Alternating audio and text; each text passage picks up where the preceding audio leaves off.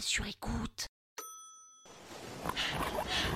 Paddle now. Allez, Paddle. il me saoule avec son sœur. Okay, stand up. J'en ai marre. Stand up now. Mais j'y arrive pas. Cet épisode a été réalisé grâce à la sixième atmosphère. Vous savez, cette jeune compagnie de théâtre qui joue en ce moment Italienne scène et orchestre, une pièce de Jean-François Sivadi au théâtre Clavel dans le 19e arrondissement à Paris. L'histoire, c'est sur les coulisses d'un opéra, et donc vous assistez aux répétitions de la Traviata. Le texte est mordant, les acteurs sont bons, la mise en scène est ludique, et il n'y a que 16 représentations, et c'est jusqu'au 24 avril. Rendez-vous sur Billet Réduc pour prendre vos places.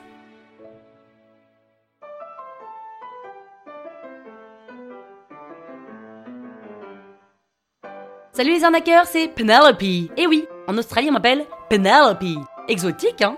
Dans cet épisode de l'arnaque, je vous raconte comment faire du bateau en Australie alors qu'on n'en a jamais fait, qu'on parle mal anglais et qu'on a le mal de mer. Sans vous spoiler, je peux vous dire qu'à la fin, les Australiens sont quand même hyper sympas. En vrai, je suis comme tout le monde, hein. 35 ans, parisienne, et j'aime me dire que j'ai fait une régate dans ma vie. Du coup, quand une copine qui habite en Australie me propose de faire une régate sur un voilier en plein océan, non mais carrément Anita, c'est génial, trop bien Attends, en revanche, je sais pas skipper, hein, donc je vais pas être d'une grande aide.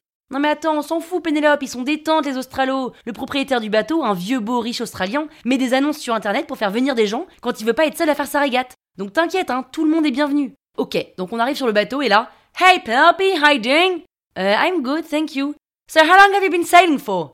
Ah, uh, my friend didn't tell you. I have been on boats many times, but I don't really know how to sail. Okay, no worries. La course commence, je me mets dans un petit coin pour ne pas déranger le skipper, sauf qu'on est 8 sur le bateau et que les 7 qui font régulièrement du bateau, comme ma copine, ont des missions bien précises. Et moi je suis la seule à être là, à ne rien faire, et parce qu'on ne reste jamais figé sur un bateau de surcroît pendant une régate, clairement je gêne. Le capitaine du bateau me donne des indications de façon un peu vindicative que je comprends pas. Du coup, un autre répète sa phrase un peu plus fort en croyant articuler, et un troisième me regarde en attendant que je fasse ce qui m'a été demandé par le premier. Mon cerveau fuse, j'essaye de recoller les morceaux de chacun pour en faire une phrase compréhensible dans ma tête. Je regarde partout pensant que ça m'aidera à comprendre ce qu'il me dit, et là, ma copine Anita, qui est partie grimper en haut du mât, et qui me voit sûrement un peu paumé, me hurle de tout là-haut et me dit Ils te disent de faire attention à la baume! À la quoi? À la baume! Le truc long et gros qui fait très mal! Euh. Juste au-dessus de toi! Ah oui, ok. Mais je dois faire quelque chose avec ça! Non, juste fais gaffe! Ok, mais pourquoi ils me hurlent tous dessus pour me le dire? Parce que c'est comme ça qu'on parle sur un bateau, ça va vite, il y a du bruit, il faut faire gaffe, c'est pas contre toi. Ah, ok. Alors je me retourne vers le capitaine et je lui dis Ok, no worries, I will be careful Il me regarde, il explose de rire et les autres aussi. Je deviens donc obsédée par cette baume, j'arrête pas de la regarder et de flipper dès qu'elle bouge, même si en vrai je comprends pas trop parce que quand je me tiens debout, la tête ne la touche pas. Le numéro 2 change de côté toutes les 5 minutes et me fait comprendre qu'il ne faut pas que je reste là où je suis parce que je le dérange. Every time I move, you move, ok? Ok. Putain, on se croirait en pleine tranchée à Verdun, j'ose plus bouger ni faire quoi que ce soit. Alors plutôt que de me faire engueuler, je décide d'aller dans ce qu'on appelle le carré, c'est-à-dire l'intérieur du bateau avec ses deux banquettes pas confortables et l'évier de cuisine. On vire de bord toutes les deux minutes, je comprends pas bien ce qui se passe, j'ai pas de repères, je commence à avoir chaud, j'ai un début de grosse nausée. Alors pour me détendre, je décide de me servir un cidre à la poire. Puis je me dis que quand même, je suis pas très sympa de pas leur en proposer. Donc je grimpe les petites marches qui montent vers le pont et je leur dis façon bateau, hein, Do you want to drink something or what?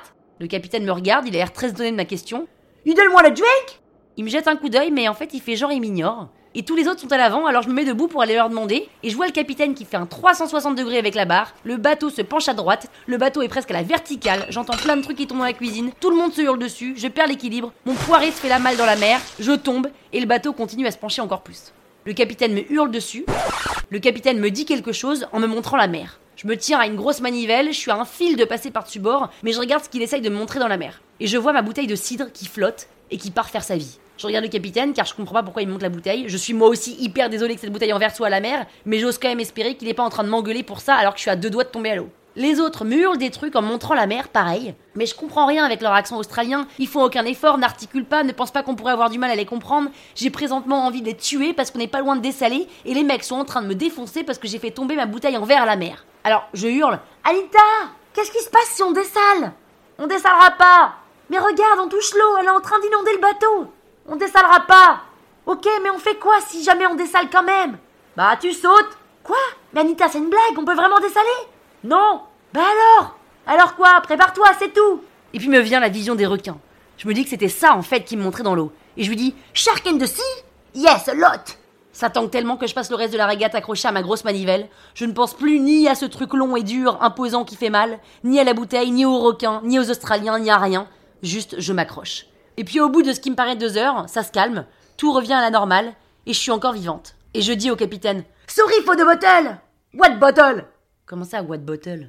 Intriguée après la course, de retour sur la terre ferme, je demande à Anita Anita, pourquoi est-ce qu'ils me montraient tous la mer?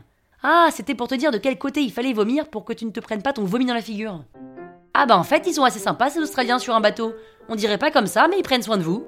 Et si vous voulez savoir comment je suis devenue en un mois écolo, bio et presque vegan, écoutez lundi l'épisode numéro 4. La toile sur écoute.